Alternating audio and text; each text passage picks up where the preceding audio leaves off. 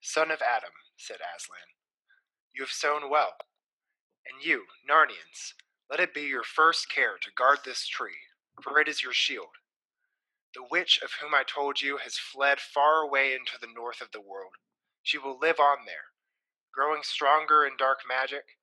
But while that tree flourishes, she will never come down into Narnia. She dare not come within a hundred miles of the tree, for its smell, which is joy and life and health to you, is death and horror and despair to her.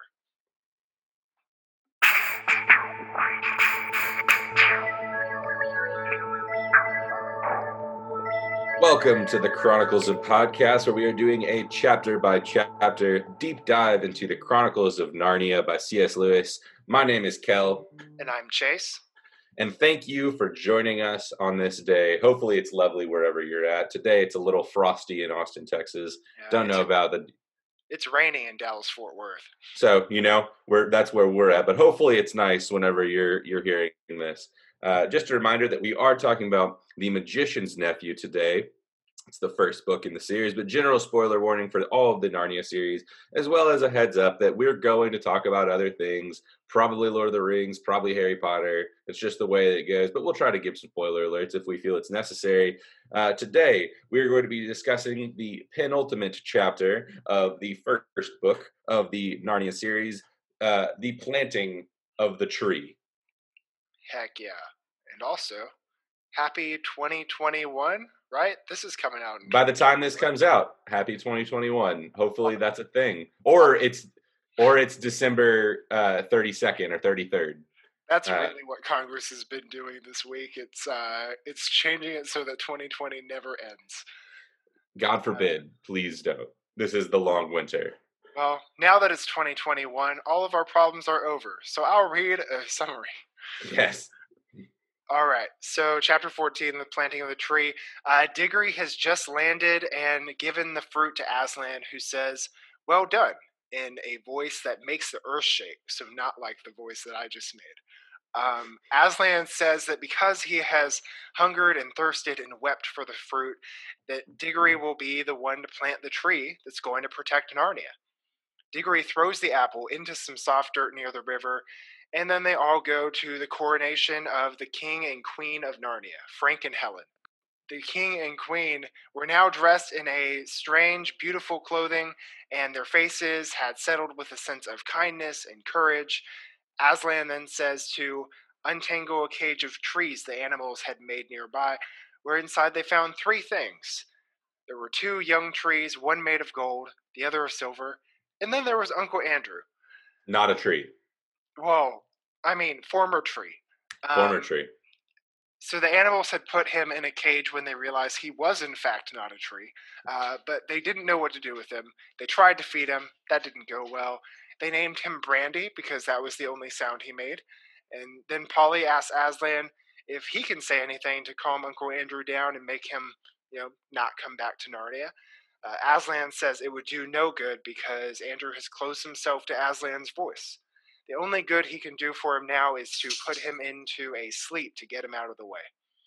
Now that Andrew is taken care of, Aslan has uh, dwarves take the gold and silver trees and craft them into crowns for the king and queen's heads. Aslan then has them kneel and he gives them his blessing. Everyone cheers, it's a great time. And then they turn around and the tree has appeared on the riverbank full of silver apples. It's This is an amazing. unexpected meeting. Wild. Who would have known that the tree would would grow? Who would have thought? planted it? Uh, and Aslan says the tree will be a shield to Narnia, and that the witch will go nowhere near it for a real long time. She's fled to the north and will continue to grow in dark magic. Polly asks Aslan if it'll work since the witch ate one of those apples in the garden, so wouldn't she be immune to it? But Aslan says that that is actually why it will work, because by eating one, she has made the rest of them like horror, poison to her. Uh, the witch will stay young forever, but with no joy or contentment. So Aslan says if Diggory had taken the apple to his mother, like the witch said, it would have healed her, but not in the way they hoped, and there would have been no joy in it. But now he offers Diggory a new apple that will both heal and bring joy. Diggory, stunned in disbelief, goes and plucks an apple, and then asks if they can go home. Also, doesn't say thank you, but that's cool. Uh, and the chapter ends. Chapter ends. Chase, well done, good and faithful Diggory. Uh, that's more or less what I I read whenever I began this chapter. Uh, it says, "Well done," said Aslan in a, an earth-shaking voice, which seems dangerous, but you know it seems legit. I think that's just your voice, Kel. Ah, man, that's sweet. I'll take it. I uh, I hope that the earth shakes when I speak, or at least uh, when I intend it to, because I don't want like people to be frightened of me. But well, it's a blessing and a curse to have a voice. It's a blessing and a curse. I, uh, you know, it is what it is. Uh, I I've been known to either uh, terrify young children or to be really exciting uh, with such a deep and crazy voice. So, uh, you know, pick your poison. I mean, my poison is an apple, but uh, bingo. That brings us back to the chapter. and the theme of that chapter is uh, explanation because that's basically everything that happens in this chapter is just what's yeah. the longest way that we can explain what's happening right now yeah honestly the last two chapters uh, you know cs lewis really spent a lot of his action uh, writing in the last chapter or two really uh, got it all out of the way then because uh, these chapters to end the book, he's really like, ah, all right, let's just get this done. Uh, like, yeah, yeah, it's it's uh, you know, there's a lot of pragmatism happening here. Hey, you got to do what you got to do, but on the heels of the last chapter, we've just come. We uh, we've had our children and Fledge, uh, the horse. Ugh. Uh, they have now flown to Aslan, and he Diggory hands Aslan the apple. Uh, but this whole trip, Diggory's been kind of bummed because he, you know, thinks that his mom's never going to be healed again. So that's sad. Uh, spoiler alert: if you did not listen to the summary, that'll be okay. Don't worry. Uh, but uh, he found that when he was looking, I thought it was really neat. It says uh, when he was looking into Aslan's eyes, that he could look straight into them. One, he wasn't, you know, darting his head around trying to avoid eye contact, and that two, that he'd forgotten his troubles and he felt absolutely content. And I think that's really neat, just being able to feel completely satisfied uh, that you don't need anything else um, other than who this lion is. I think that's really cool. Yeah. yeah. It's also, oh, go for it. Oh, if you've got something. Uh, I was just going to say, it's uh, give a fair warning for these last two chapters. Uh, Clive Subtlety Lewis uh, does not uh, strive or he does not uh, pull pull punches in making biblical allusions in these last two chapters. Oh yeah, it's wild. But what he does pull punches in, in is just saying things that make sense. Like For sure. There were a lot of really weird details in this chapter, particularly that I was just like, why would you say it that way or do it that way? 100%. Like, for example, one of the first things that happens in this chapter is the planting of the fruit, right? And for sure, for sure. tells Diggory that since he's labored so hard to get the fruit, he should be the one to sow it. And sure, makes sense. That's fine. I get that. What I don't get is why sowing it is literally just a vague toss into some dirt nearby. It's is like that not you, how you plant seeds? It's like Aslan told him, like, "Hey, since you worked so hard for this, let's have a game of catch." Like mm-hmm. that's that's the image I got from this. It's just like why why is there so little effort being put in to actually sowing this apple? Like why is it like that for all the random details in this book, all the strange things that C.S. Lewis focuses on, to have this final act, which is like going to save Narnia for hundreds of years, just kind of brushed to the side that's so odd to me. It's like a video game that didn't bother to do the animation of digging a hole and planting that's it, so fair. you just kind of throw it in the general direction and it just appears. Like yeah. that's that's what happens in this chapter, but it's actually written down by this great author. Chase, it felt you sparked, real weird. You sparked a you sparked a train of thought for me real quick, and I want you to just indulge me uh, as I. Uh, it's not like we were going to do anything else here. Kel, uh, what is this podcast if not indulgent? so hear me out. Aslan is a lion, correct? Mm-hmm. Yes, yes. Uh, also, a lion, Mufasa, Mufasa, voiced by James Earl Jones. Of course. James Earl Jones stars in The Field of Dreams, where at the end of the movie they have a catch, and you know what they say, Chase? That's a uh, if you build it, they will come. And they're just tossing the ball around. It's having a great time. There's a lot of magic and, and weirdness in in the Field of Dreams. Very beautiful movie, and I just I think this is an intentional uh, an intentional allusion by C.S. Lewis to the Field of Dreams that he knew would one day be made into a movie along with The Lion King, saying that by tossing this seed into like having a catch with this apple seed or this apple, that boom, if you throw it, a tree will come. That's it's indefensible logic for me. Yeah. And, and, you know that actually makes a lot of sense because this is the part in the story where a bunch of ghosts wander out of the uh, just the cornfield that's next to the tree. So Correct. it all really adds up. Yes, I, I I'm glad that you sparked my my thought process here because I don't think there's any other explanation. Speaking on explanation, as a thing, I, I am glad we went on that journey because it, it was it was an interesting one hey, that's what I'm here for. I, I don't know if we can handle those hot takes, Kel. my, my takes, my takes range anywhere from like 30 degrees Fahrenheit to 70 degrees. Nowhere near hot, but sometimes you can be comfortable with it. Yeah, you just left that take in the microwave like 10 seconds too short. Yeah, and it's and it's still got a little bit frozen in the middle. Yeah, This like is- not so much that you're gonna put it back in because that'd be too much work, but like No, it it's still it, it's warm enough. It's fine. it's it's fine because you don't want it to be scolding. So No, I mean I like it. Of all the crossovers that I thought we were gonna get into, Field of Dreams. it's a random one. Keeps giving. It's hey, C.S. Lewis. He's uh he's a generous guy. Uh, well, while we're on hot takes, my hot take: King and Queen, Frank and Helen. It sounds like a pair of sitcom next door neighbors. Like that's like, not. it does not sound royal. not kingly and and queenly. That is, No. uh, yeah. Fra- also, Frank- I just love. There's a moment where it just briefly throws shade at Helen, who apparently did not look good with her hair up. Like, hey, it mentions that she looks a lot better now, now. but it doesn't say it in a way that says she looks good now. It just says apparently she looked bad before. Hey, it did a lot of work in improving her appearance. uh, so, like, fun fact: C.S. Lewis not a fan of the updo. Yeah, So- apparently he just wants to to wedge that in there. He's and then of course Fledge coming in with some fashion Molly, and it's tickling her ear to have like a horse's nose by her face. Like fair. th- these are the random details we get in this book, in this Dude, chapter in All right, this is this is me. I'm gonna nitpick here for a sec, but what are we here to not do? Or like, what are we here if not to do some nitpicking?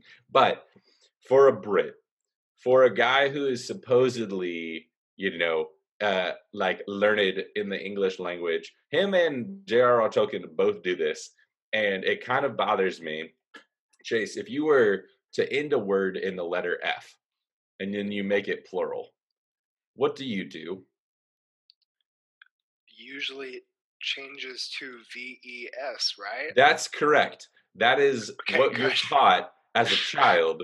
That is grammatically correct. Put- Putting me on the spot with my language Hey. skills here. Hey, dude, I'm proud of you. You passed. You passed uh, English 101. Uh, but J.R.R. Tolkien and C.S. Lewis both do this, I believe. The word dwarves should be D W A R V E S, and they spell them both D W A R F S.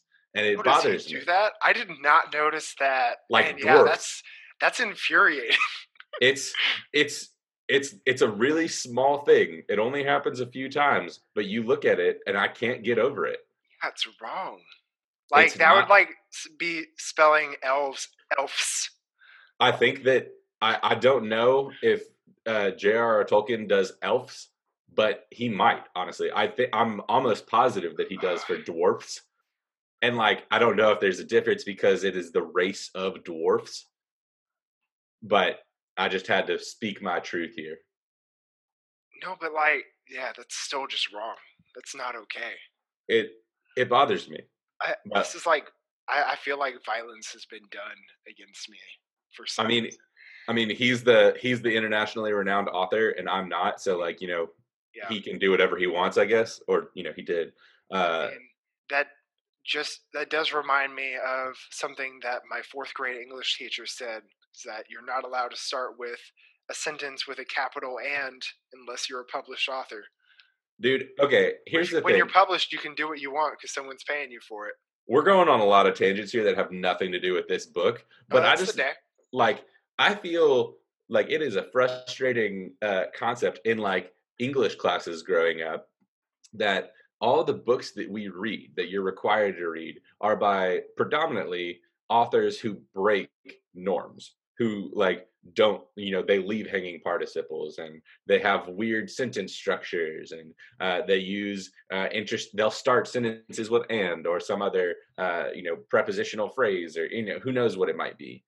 Things that you're taught not to do and then you get in trouble on your papers or your whatever for doing those things. It's like yeah but you just admired that guy for doing that same thing. So yeah. rant over but whatever. Uh back to frank and helen the king and queen of brooklyn Is that what uh, we were talking about? yeah something like that because the dwarfs are uh you know they're they're they're helping them they're holding their train and the river nymphs are holding her train and it's a thing uh but the yeah king and queen frank and helen uh it just sounds like they they sounds like they're in like a brooklyn suburb uh and like they have like like a royal you know themed restaurant or something like that and like it's king frank and queen helen yeah. and like they're- they're just going with it everybody loves their son Raymond, the Yeah. first, the second king of Narnia, the second king of Narnia, and then their- Raymond Romano. their their less loved son Robert, who gets oh, kicked out to Ar- to Archenland. Man, that's why that's why there's so many issues between Narnia and the other lands in Narnia. That would mean that Deborah is a wood nymph, but I don't know Hey. if that holds up to canon.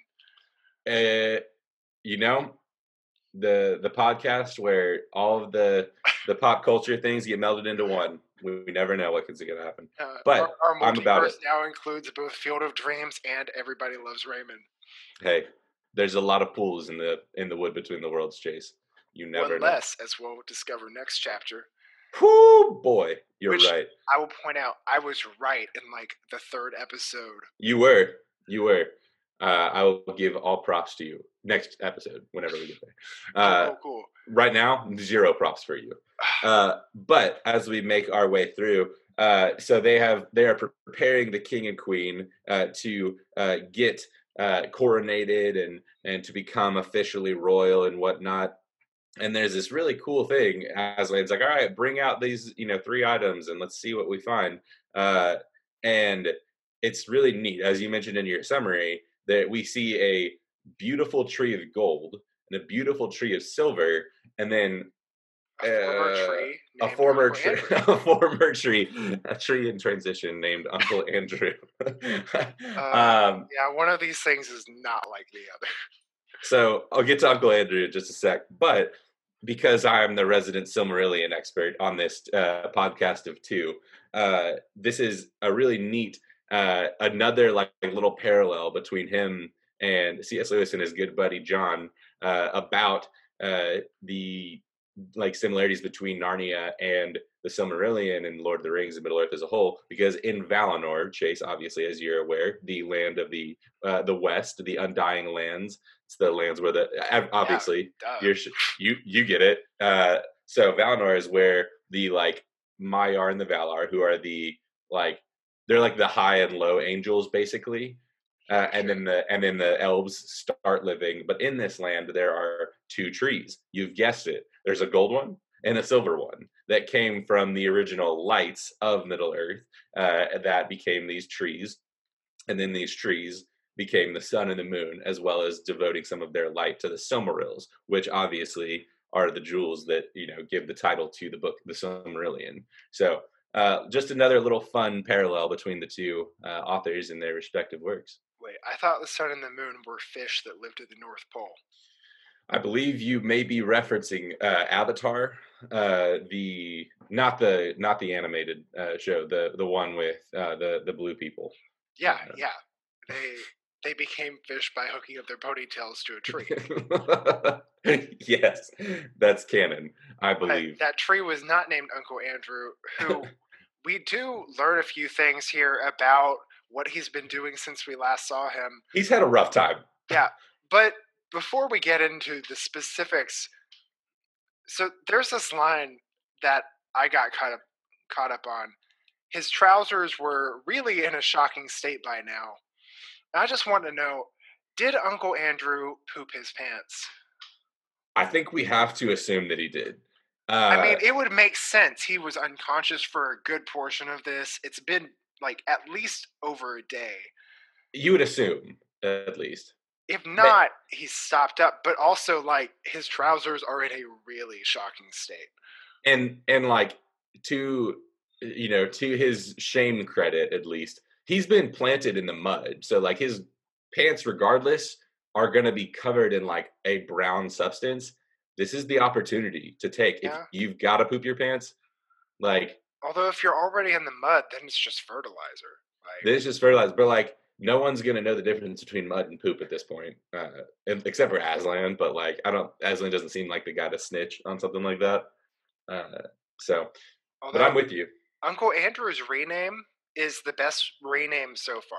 Because up to this point, all the new names have been a little rough. I kind of like Brandy. Brandy's a fun name. Now, She's uh the, the sailors say Brandy, you're a fine girl. What a good what wife what a you would good be. wife you would be. Uh, or or what a great drink you would be. Because Wait, so does this mean that Uncle Andrew is Star Lord's mother? uh man, another crossover that you didn't need or want. Uh no, I I think when we read that that whole section about like him calling out Brandy, that like it's kind of funny, but it's also Yeah. like, oh man, Oh, I have in my notes, is Uncle Andrew an alcoholic and should we be worried? I think you answered your own questions there, Chase. The answer is 100% yes. He's not a he's not a stable man. Yeah, I mean, this is a spoiler alert for the next chapter, but the very first thing he does when he's back in his world is like run to his room to drink by himself.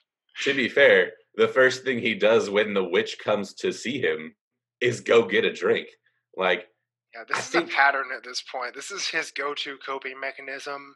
This is just a public service announcement. If you're struggling with alcohol, please seek help. please seek help. As the child of an alcoholic.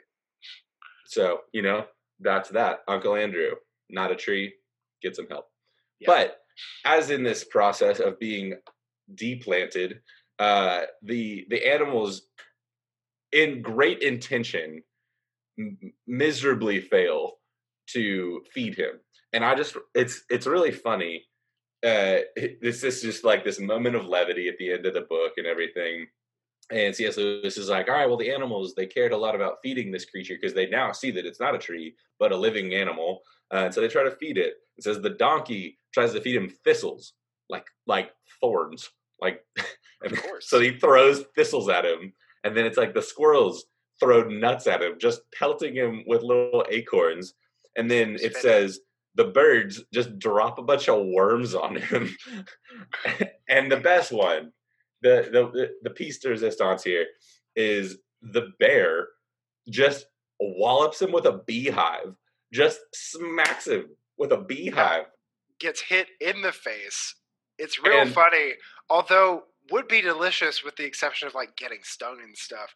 Sure, Fresh honey sounds great. fresh honey, awesome. Getting surrounded by bees while having nowhere to escape because they put him in a cage and having thorns all around you and getting pelted with acorns and worms, less than fun. Although So- honestly, if anyone deserves it, Uncle Andrew deserves it. This is this is a it's a rough comeuppance for him.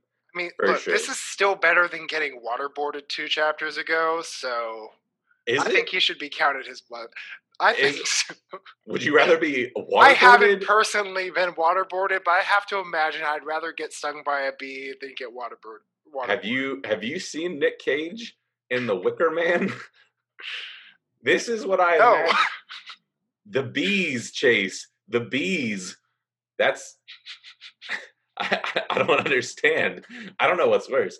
But moving on even, from I don't even get the reference, but I just love just, saying the bees, the just, bees. Just just look up Nick Cage, the bees. You'll thank me later. I uh, now I know great, what I'm doing with the rest of my day, the rest the actor, of my year. The actor, well, you know, it's not. Uh, it is. It is uh, yeah, December 31st. So we're recording this on New Year's Eve. So uh, all that to say, uh, they begin talking about Uncle Andrew because uh, they're like, "Oh yeah, like we forgot about him," and then they're like, "Hey Aslan, could you like make him a little like less terrified and not wanting to come back here?" And he's like, "Would you, would you want to?" And they're like, "Ah, he he's pretty like you know business minded here. He may want to plant some stuff." And then Aslan confirms our theory that uh, you can only really plant things in the first few days because the magic of his song is still in the air and in the ground, creating little land bubbles. Uh, and so, of course, he he wouldn't be able to plant any tanks or anything like that uh, in the ground and create more. Um, and so that is good. Uh, but then he gets into a real uh, he he makes this statement that, like we said uh, earlier, this is a very like biblical illusion packed next two chapters, and he he he is just going for it now because he says, uh, "But I cannot like he he's trying to um, you know tell the kids that like, hey, everything's fine regardless." Uh, but he says, "But I can't tell this to this old sinner, and I cannot conf- and I cannot comfort him either." He's made himself unable to hear my voice. If I spoke to him, he would only hear growlings and roarings. O Adam's sons, how cleverly you defend yourselves against all that might do you good. Um, Which if you have a beautiful line. It's very not a Calvinist. Nah, not indeed. Uh, he's he's something, but he's uh, he's not a Calvinist. But he says uh, this this reminds me of, of Matthew chapter thirteen, which is quoting a prophecy in the book of Isaiah. But basically, it says that uh, people will be hearing but not understanding. They'll be seeing. Uh, they shall. They'll look, but they'll never see. They'll never be able to understand what's happening in them because because they've closed themselves off to understanding, to hearing, to seeing, to perceiving. But because if, if they did perceive and they did hear and they did see, then they would be able to turn to Jesus, i.e., Aslan, and find healing. They would be able to find the comfort they were looking for. But they have blocked themselves off. And I'm going to get more into that message a little bit later and the further up and further in. But he is definitely going hard right now in this in this you know frame of mind. Yeah, for sure. But he does give Uncle Andrew the one thing that he's able to a good old long sleep. If only. If only. Gosh, if if Aslan could just let me have a have a nice nap, I would really really appreciate it. Yeah, I think an Aslan nap would be pretty clutch. Like, like you got to feel pretty good about it. Like, could we get the Aslan sleep app?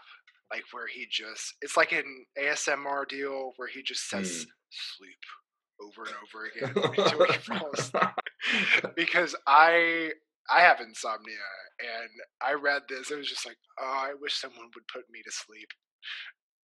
And then he puts his paws over your eyelids, and he's retracted them because he's a cat, good, and he good, just, good. Yeah, you know, claws, he's not. The claws would be a worry. He's not ripping your face to shreds like he will to another child in a few books. Uh, but, but that's a good thing. Don't worry, we'll get there.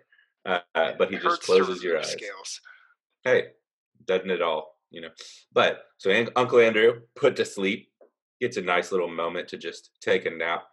But then uh, Aslan commands the dwarfs to uh, then uh, display their their abilities to make uh, to, to smith to to make metal uh, and beautiful metal objects.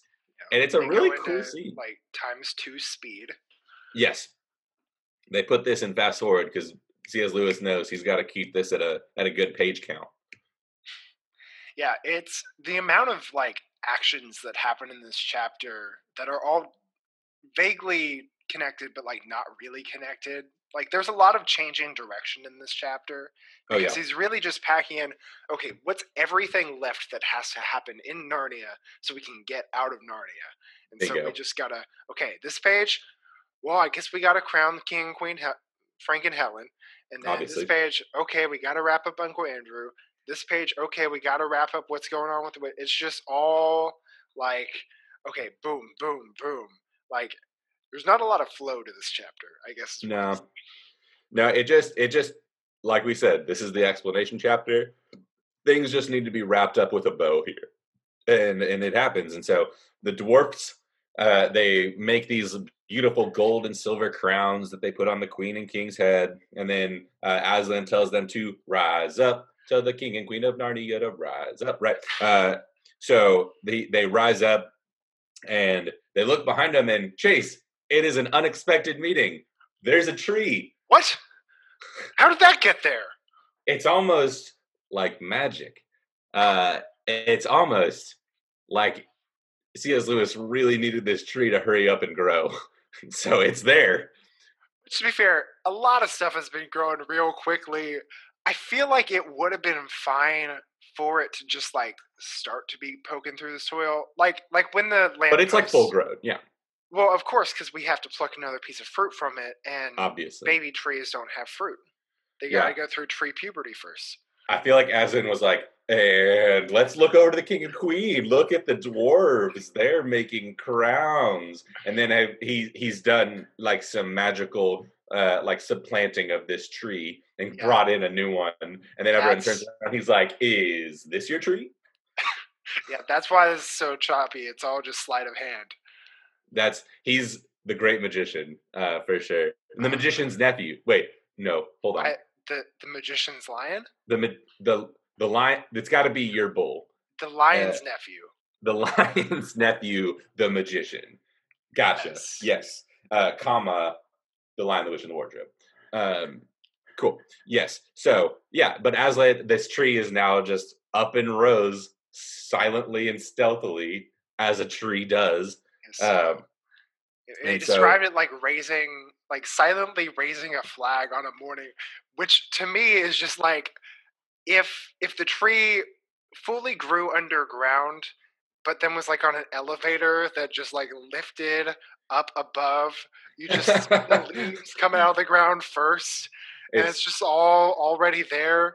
it just the, the the the ground slides apart to create an opening and then the tree just pops up like if this tree does grow fast and silently sure i'll believe it as much as i can but if it just pops out of the ground you would imagine you'd at least hear like the earth moving Yeah, I feel like it, there should be a good. yeah Like- something something but whatever we're not uh we're not uh in in botany or um you know anything like that so whatever uh herbology as they'll say um but aslan gives this command to the narnians to guard the tree to protect it because that's going to be what protects the uh narnians from the witch uh she I can't guess go they with fail at that at some point. At some point uh for some reason this tree doesn't work uh we never really get an explanation in any of the books as to why she can eventually approach but she does. I've got theories next chapter. next chapter we'll get into that then. But uh he says hey you know protect this tree blah blah blah and then uh, uh diggory and polly are like oh right we forgot to mention that witch she ate a she ate one of those apples so is that an issue? And aslan's like don't worry already figured that she had and they're like Yeah, nah, bro, it's cool. She, and they're like, wait, if she's eaten this apple, why is this tree going to defend? Great question, one that we've asked. And then Aslan just really much just yada yadas here. Yeah. But uh, as opposed to getting into the reasoning for why this tree will actually blossom, he gives a nice uh, little little little statement about the consequences of our actions. Really getting into some biblical, um, you know, foundation here Yeah. again. Which I'll talk a little bit more about that in my further up. And I think, but I think both of us will. That's the big thing to take away from this chapter. Uh, but he talks about uh, how she will not be able to approach because uh, because she did eat it, and the things uh, that we want uh, for the witch, She has won her heart's desire, unwearying strength, and endless days, but that her days are only going to be filled with misery, and she already knows it. And everyone will get what they want, but not all will like it. It's a very, you know, subtle jab here. Uh, yeah. What confused me about this okay, so say that Diggory had listened to the witch. Sure, sure. And he went back to try to save his mom and gave her the apple and it did heal her. What what does that mean? Like does it just also mean that his mom has depression now? Like what is yeah. Mm. what is the think... deal here because like there's a certain level where Aslan says to do the same thing that the witch says to do, sure. just at a different time. But even like the way is not that different because Diggory is not taking the fruit for himself. It's it's it's real wonky the rules of this, but if we're looking straight up at just the consequences of the actions here, um, I think what we can infer is that you know if Diggory himself would have, you know, consumed of it, he would have gotten a similar treatment to what the witch would have gotten, where it's like he would have remained young and strong and healthy, uh, but he would have been miserable. And then giving it to his mom because he took it selfishly, like for selfish motive, and he wasn't given it, like he will be in a few paragraphs, that uh, his mom would have been healed but she would have been miserable and she would have made everyone else miserable. What if Diggory had picked a second apple, given mm. it to Polly, and ah. Polly had gone back to give it to his mom, and he had gone back to give an apple to Aslan? Would that have the same math equation as this? I I think so because I think what we're supposed to realize here is the only one who could actually like give away the fruit from this tree is Aslan. I think that's what you're supposed to infer, but I don't. Know. I don't.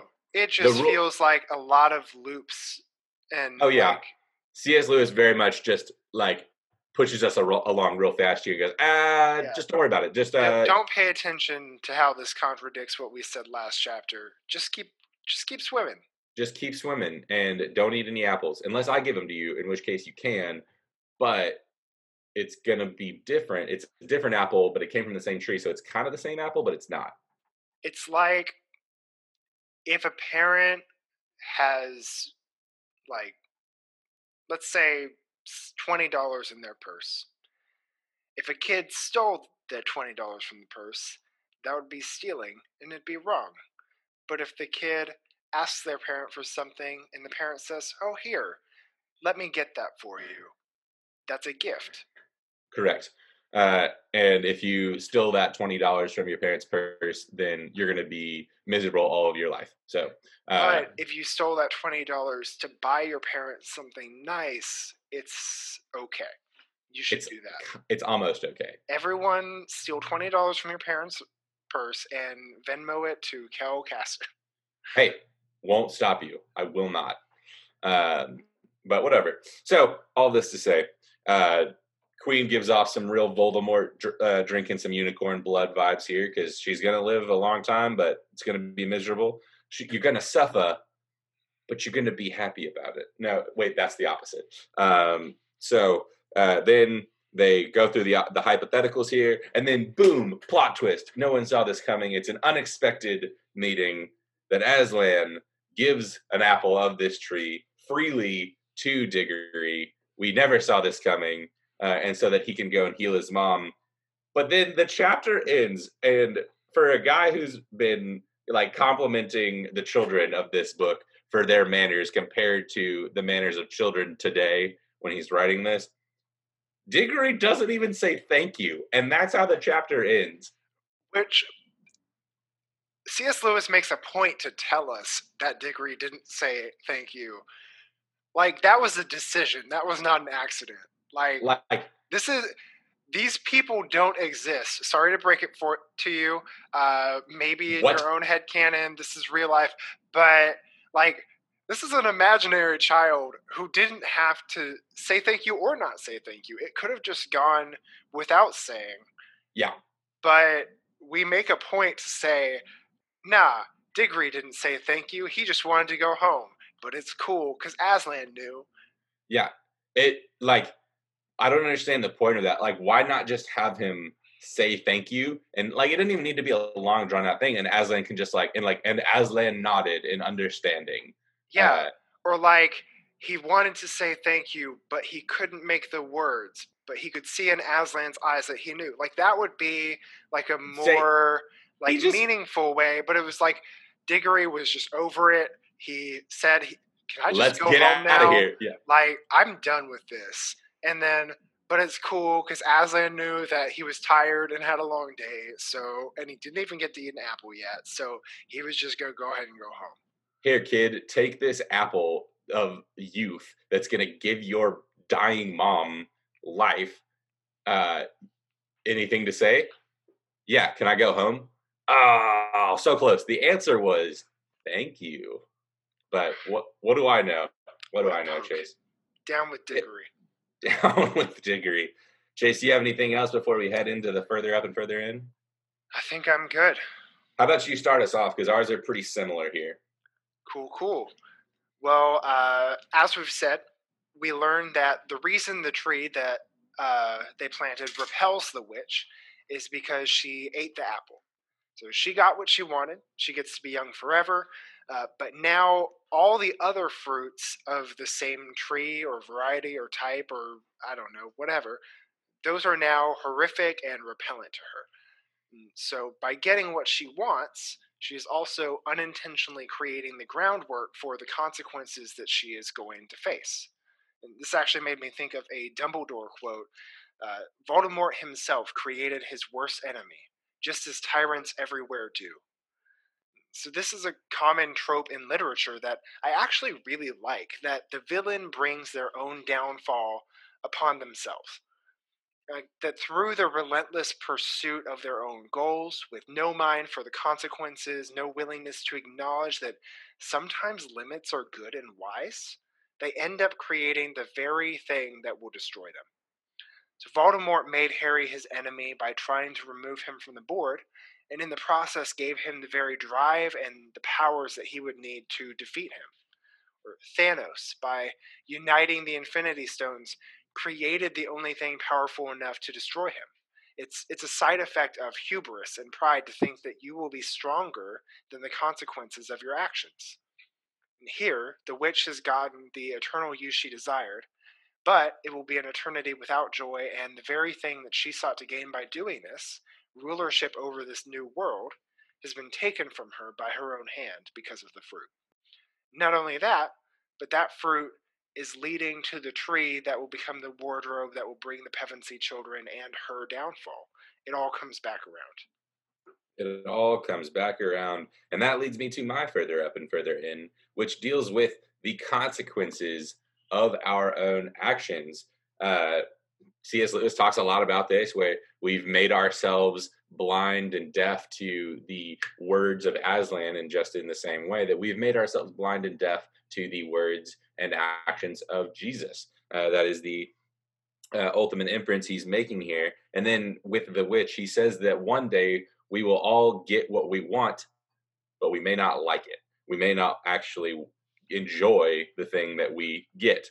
Uh, and that's a really, that's a very real and dark truth that is stated by C.S. Lewis in a kid's book, talking not about, oh, like, hey, you may want candy now, but eventually you're going to get sick if you eat too much of it. Nope, this is very much a claim on our eternal future that if uh, if you want total autonomy and freedom from God, eventually you will get it, but you're not going to like it because with God, with Jesus, comes life and joy and hope, uh, and with freedom from Him, autonomy from Him, which He will unfortunately like He will freely give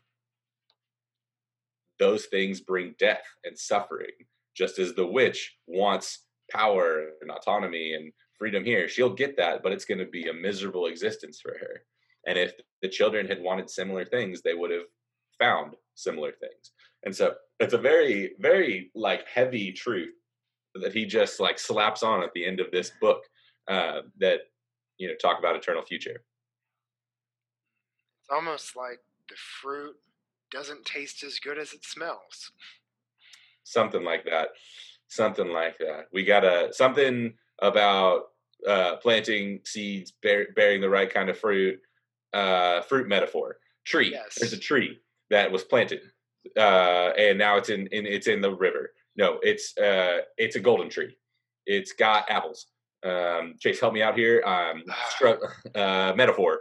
Um, Well, we're ready to go home now. and we don't expect you to say thank you because who knows what you're feeling. You may want to you may want to head home too. But before you head home, you can give us a thank you without saying it, but we'll know you mean it. If you go to Apple Podcasts, Spotify, wherever you may find podcasts, give us a five star rating, leave us a beautiful uh, review, follow us on Instagram, engage with us on social media, and keep tuning in as we continue on to the ultimate chapter of this book and eventually into the one that everyone actually knows the Lion, the Witch, and the Wardrobe. yeah, we'll get there eventually. But until then, have a great 2021. Peace out.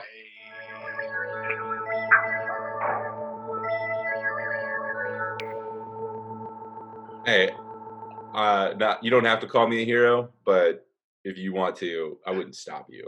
No, no, it's okay, Go. No one was calling you a hero. Chase, you don't have to call me a hero. It's Nope, okay. nope, I, I think I think we're Chase, stop. Like it's okay. I you can I can see it in your eyes. That's all that I need to know. And your eyes are blinking. Kel, you're a hero. good. I, eyes are blinking, darting back and forth. Can't make eye contact. it's Morse code. Yeah, Uh, yeah, yeah, yeah. you would. you- It's it's okay. I get it.